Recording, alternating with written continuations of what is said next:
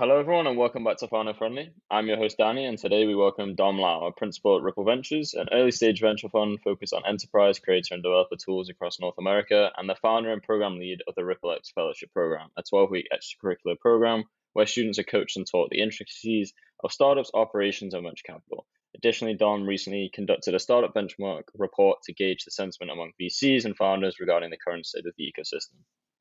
Awesome. Thanks so much for having me, Danny.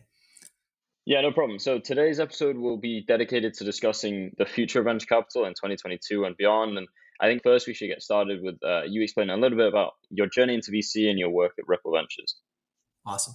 Yeah, sounds good. So in terms of my background, I started off my career in traditional accounting and finance. I was working in the public accounting field, funny enough, where I was working with hedge funds, real estate investment trusts, and then I ended up having a client in the startup ecosystem. Fell in love with the culture and types of technology that they were building. And I went on to explore that type of interest through freelancing consulting work with emerging managers, as well as startups in our ecosystem. I also partner with a few of the local incubators and accelerator programs locally, where I helped companies out with anything from pitch decks to financial modeling to media mix modeling too. I met Matt in early 2018 as he was just starting up the fund at Ripple Ventures, and we've been building it together over the past 3-4 years, which has been really exciting. So we've launched our first fund in 2018, second fund in 2020, and we're soon launching our third fund by this year. A lot of great stuff coming down the pipe for us. Yeah, definitely. I think it's definitely growing at a really quick pace, and I've loved to track your progress. I was part of the fellowship as well, so it's been great sort of being a part of the Ripple ecosystem. I think to start off about maybe the future, a lot's been written recently about the changing nature of the middle section of VC and late stage venture, with lots of crossover funds that operate both public and private markets entering in an influx of capital in general and just being pretty cheap. How do you see early stage being changed in recent years, or how do you think it will change in the future? Yeah, recently in the past, like 1.5-2 years, it's been one of the craziest markets that anyone has ever seen in the ecosystem. You've had a combination of things like extremely high valuations where people are paying hundreds of times multiples on revenue or even no revenue on companies, the speed of deals that are happening. So I remember when we first started out, funds would have anywhere between a month or two, sometimes 3 months to go through diligence, cover all your bases. But now you've had to compress all of that work into a matter of like days and weeks sometimes, especially with very competitive deals, depending on when you enter into conversations with them. And as you mentioned, the types of investors have also evolved over time. So you've seen these like later stage crossover funds. You've seen funds go anywhere between like seed all the way up to like Series D. So the range and breadth of how they invest has also changed a lot. And the value add for those types of funds is that they're able to follow into these companies along the journey of their life cycle as a business. So being able to maintain, grow ownership over time and have the unique data and relationship with those companies is very important. Some results from this, companies have obviously overraised capital because fund sizes are dictating check sizes. So larger funds means they have to deploy more capital. So there are only a finite amount of companies out there that fit within a fund's thesis, which means that they have to deploy more capital per company.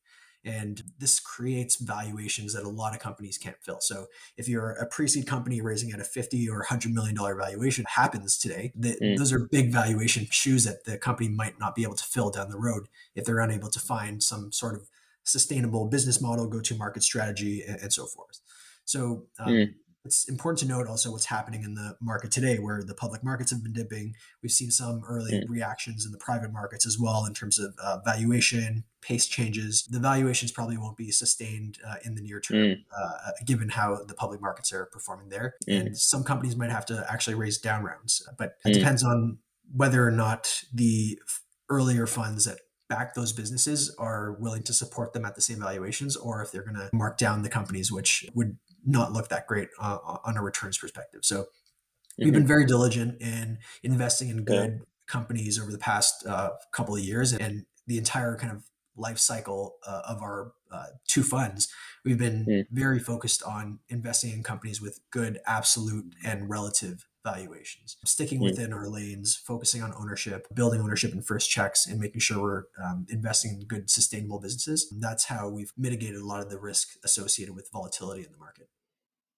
Yeah, I think so. So we've been talking more about the venture fund impact on the ecosystem, but I think as well, it's good to mention perhaps the more entrepreneurial side. I think entrepreneurs these days have a lot more resources available to them and democratized, and that eliminates a lot of those early challenges. You know, today people have AWS, they have growth manuals, they have the app store, they have distribution strategies and contact details. How has that impacted your sourcing and your diligence process? Is it easier to spot a winner now? What do you look for now in a startup, and has it changed a bit now that there's a bit more information out there? Yeah, for sure. Companies have been a lot more sophisticated now than they were like 3 to 5 years ago. There's a lot of playbooks, a lot of blog posts sharing learnings. People are progressing in different stages of their careers where they're providing mentorship and investment to earlier stage founders. The ecosystems across different cities have also been built out a lot more strong too. And I would say it's not easier to winners in this market. It's more of a different challenge. The core is still the same from an investment standpoint. We want to back amazing teams building great products in very large markets. And given there's more companies nowadays, we have to figure out how to ignore the noise. So how to separate companies from each other, be very tight in how we're thinking about different frameworks on investment and navigating that in a much more high pace environment. What we do is we still focus a lot around customers and feedback, as founders should. So we talk with a lot of existing and potential customers. We go on all of the discussion threads on Reddit, Twitter, Stack Overflow, Hacker News, wherever you want to see the end user bases, we're there looking at it. So that as a result, we're leaning towards community focused products, companies that are building up this bottoms up motion, because it's very easy to spot companies that are doing very well, especially with that type of go-to market, because it's customer and user driven. It's not so much fairy dust in the air and aspirations. Yeah. You have something tangible to go off of, and that's what we focus on. Definitely. Yeah. So we mentioned earlier about how high startup valuations are now, and that with the state of the public markets, this might be a cause for concern, and you know, increasing likelihood of interest rate rises and just the venture ecosystem changing in general.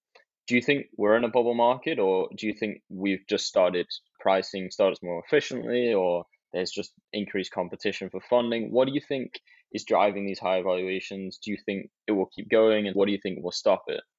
Yeah. In terms of what's driving the higher valuations, it's really competition and abundance of capital.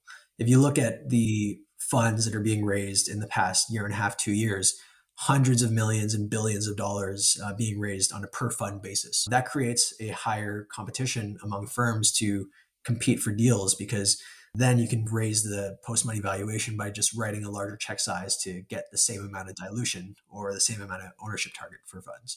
So there's definitely some market risk around interest rates and inflation, as you mentioned, and the historical, as in the past 1.5, 2 years, where the funds were paying extremely high multiples on these types of companies. But at the end of the day, like, markets are driven by supply and demand. There's still a lot of capital and dry powder in the industry. There's a lot of companies still building and creating alpha for investors. So it's very hard to tell whether or not we're in bubble territory or not. We're long-term investors looking on a 7, 10, 15-year type of horizon across different funds. We're still very bullish on the ecosystem. We're still investing. There's some correction happening now in the public markets, which is starting to slightly trickle down into private markets. But either way, like, the industry is going to be here to stay. And we've built our fund to withstand any of these kind of short-term market blips, because we built it for a decade to operate in. Definitely. Okay. So you mentioned about how there's still a lot of room to grow in some markets. You know, there are some verticals within venture that you're still very bullish on. I know you write a lot about Web 2 and Web 3, and how do you see that space developing in the next few years, and any other sort of spaces you're quite optimistic on in growing in the sort of in the future? For sure. So we do spend most of our time around three categories. It's enterprise, creator tools, developer tools. And we look for companies across Web 2 and Web 3. So the bucket is, you could say, very large, but we are highly focused in the types of businesses within those buckets we look for. The companies that we're getting excited about are the ones where they call it like the Web 3 mullet, where you have a Web 2 front end or customer experience but it's powered by a Web3 backend, let it be in DeFi protocols, helping Web2 consumers onboard and on-ramp into the ecosystem without maybe even knowing it, or having an extremely seamless or low friction experience for them to do. And we're thinking about this, especially in Web3 gaming, where maybe it's a Web2 game with a large community, an existing game that is performing very well, and adding Web3 elements on top of that in either like a white label OpenSea fashion where they're enabling teas in that space, or helping creators with existing songs in Web2 across Spotify, helping them monetize or tokenize some of those assets. We're thinking about these different strategies, bridging the worlds of Web2 and Web3, which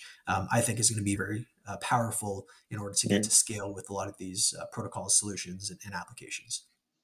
Also, given I've launched the online course for the fellowship, I've been meeting with a lot of different creator tool companies actually around monetization, analytics, community management, because I'm an end user and I know the tool stack being used for marketing, creation, distribution channel. It's given me a lot of different thesis ideas for companies that I would want to invest in, or just look at as an end consumer and customer of that product. Okay, definitely. Yeah, no, I think those are two really interesting spaces. Yeah, it's interesting to hear about your experience with the fellowship and how that's impacting the way you look at startups now. I think you alluded to it a little bit earlier, that there's so much capital out there and there are so many funds. There's this increasing competition to get on a startup's cap table, especially as well when you have something like crowdfunding now, or revenue-based growth models, or investing. So, and as well, you have micro VCs and angels. And how do you think the Ripple sets themselves apart from this, like the traditional funds and this new competition? And what do you think funds have to do in general going forward to set themselves apart in the fundraising process? Yeah, for sure. We differentiate ourselves in the ecosystem through truly like deep portfolio support. We have a very strong platform of operators, advisors, industry experts that we pull from. And a lot of the work that we do with portfolio companies is around things like go-to-market, pricing, higher fundraising, helping them actually build like their deck and data room for the next raise, and helping them make the introductions to those investors, building the story, building the strategy around that. So if you think about us as not just a venture fund as a capital provider, but also an extension of your management team, that's been a huge value add to founders as they assess us as potential partners for their business, because the market, as you mentioned, is extremely competitive. Capital is very easy to access today if you have a decently good business. So for us, we have to work very hard for our founders to make sure that we're actually providing tangible value to them in those operational categories. We use a lot of our founders as references as well. So part of our process, we encourage the CEOs that we're speaking with as prospective investments to talk with our existing investors and our portfolio companies just to learn about how we're actually working with them and adding value to them. So they go a long way for us to help solve problems for that. We have a large platform as well where I run our student fellowship program, which is a great source of network as well as talent like yourself. And we have a great amount of like partnerships that come from these companies that are building either complementary services or software solutions. And that gives us a great insight and pulse on the market, and an unfair advantage in terms of information on what's happening at the earliest stages of company. And from a network perspective, we're providing a lot of great relationships for our founders, working with top tier funds who they want to lead their rounds later on at the Series A, Series B, Series C stages. And we have industry experts that we work with across several domains to add as advisors or potential hires for our companies too. So it's a lot of different ways where we're trying to differentiate ourselves as a fund. And it's a lot of work and effort to actually maintain this, but it pays off because it's helped us win majority of our deals, actually having that platform support, referenceability, and just building trust with the founders and entrepreneurs. Like that's the way you win deals. And it just doesn't come overnight. You have to build that over time. Definitely. Yeah. You mentioned that the Ripple X Fellowship, I know you recently launched an online version of the course available to the public. And can you maybe talk a little bit more about the course, what it entails, why you wanted to start it in the first place? And what have you learned from running this fellowship? Yeah, for sure. I started the program because I was looking back on my experience trying to break into venture, as well as seeing a lot of the early stage student founders around me while I was at school. And the resources and the access to the network is really tough to get as a student, and even harder if you don't go to a top tier target school or an Ivy League school. It's really tough to do. Looking back on that experience myself, going through tons of different YouTube videos, blog posts, it was very hard to piece together information and experience to get into the industry. So what I wanted to do was create a program that was focused on the education and knowledge and network sharing to students, especially from underrepresented backgrounds, to be able to access this type of resource and network to kickstart their careers as potential VCs, as well as venture-backable company founders.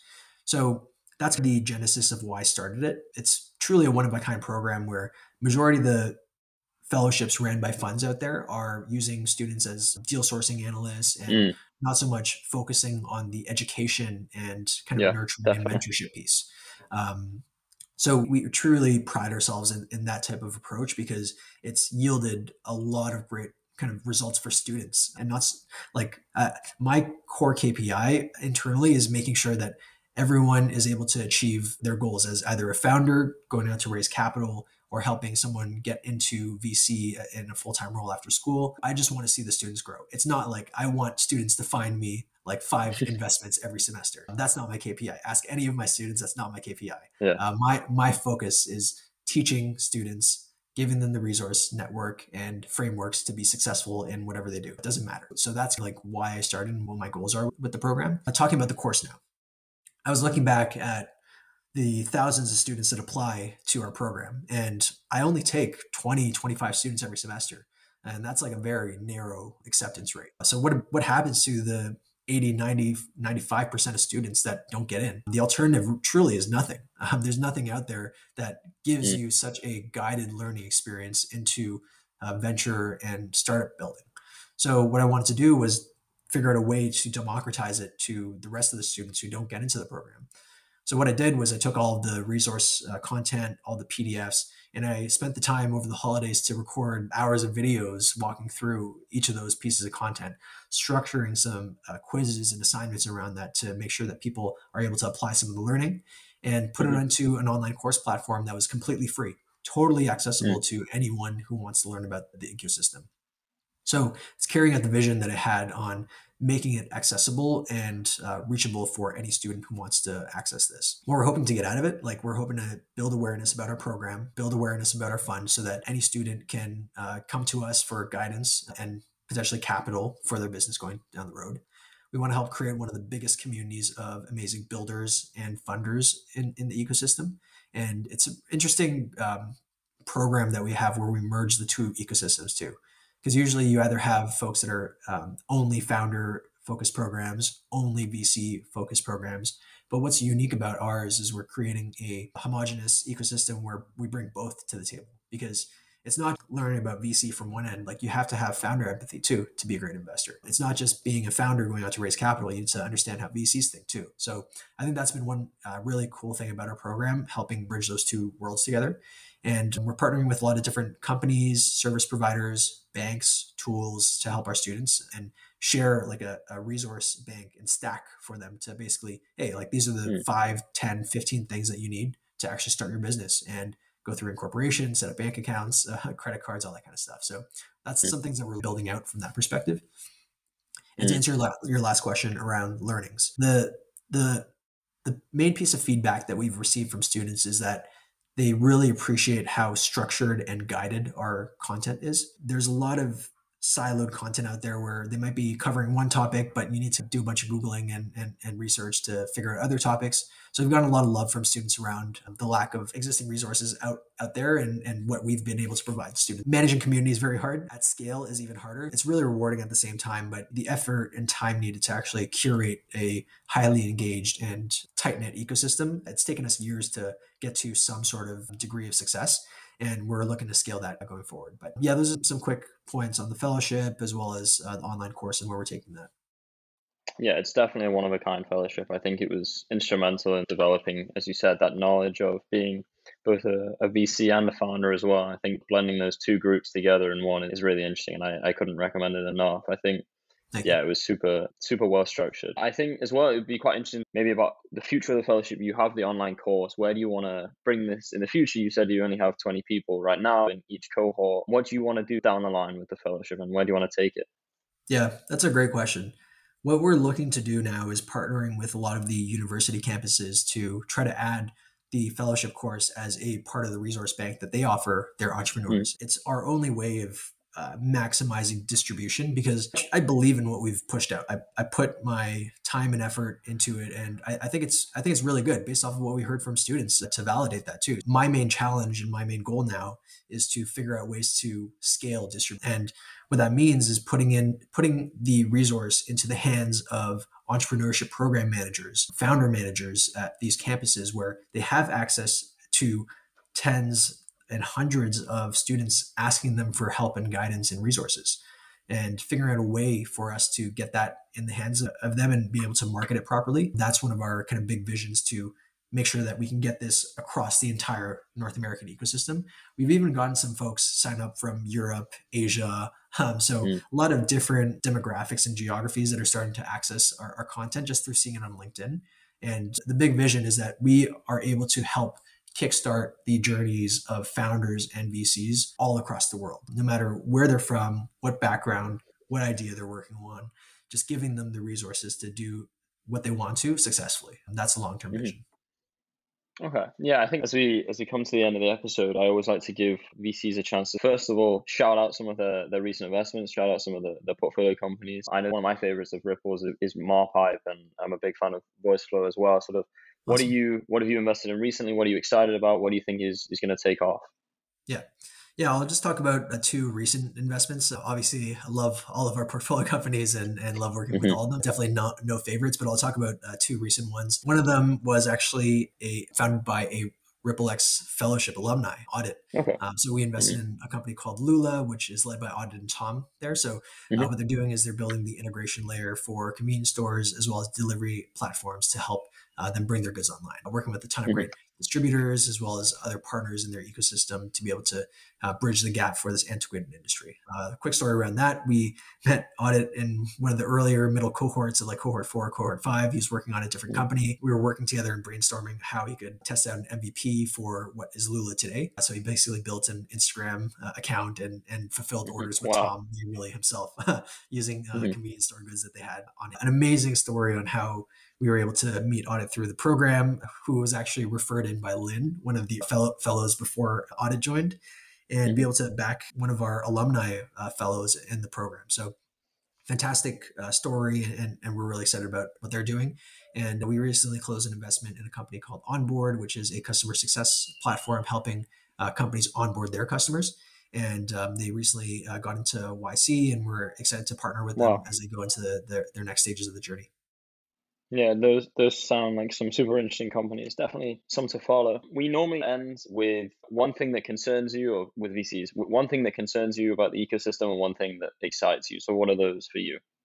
Yeah, so in terms of concerns, recently I've seen a lot of companies try to pivot from Web 2 into Web 3 to maybe try to save the company and then try to raise a ton of money at very high valuations because of what investors might be looking for in market trends. It's not that great because you're building a product to shift into an industry, not because it's might be the right technology or maybe the right market, but because it's where investors are putting dollars in. So it's probably not that great for founders or investors to be able to partner together on these types of companies, because there's a lot of risk in pivoting in this fashion and raising capital for this specific reason of being involved in the Web3 ecosystem versus having a very good product, good community, good user base using it. And yeah, that concerns me a little bit, seeing that in the market very frequently. Something exciting that I'm seeing in the ecosystem is that with any market turbulence that we're seeing, especially in the small blip that we see in the public markets today, it becomes a great, exciting opportunity for investment. The best companies will survive, the ones with great business models, the ones that have products that actually provide value to customers that give ROI. And the bad companies will die off, as they should. We've seen this in the last downturn, like the corrections in the market keep the market sane.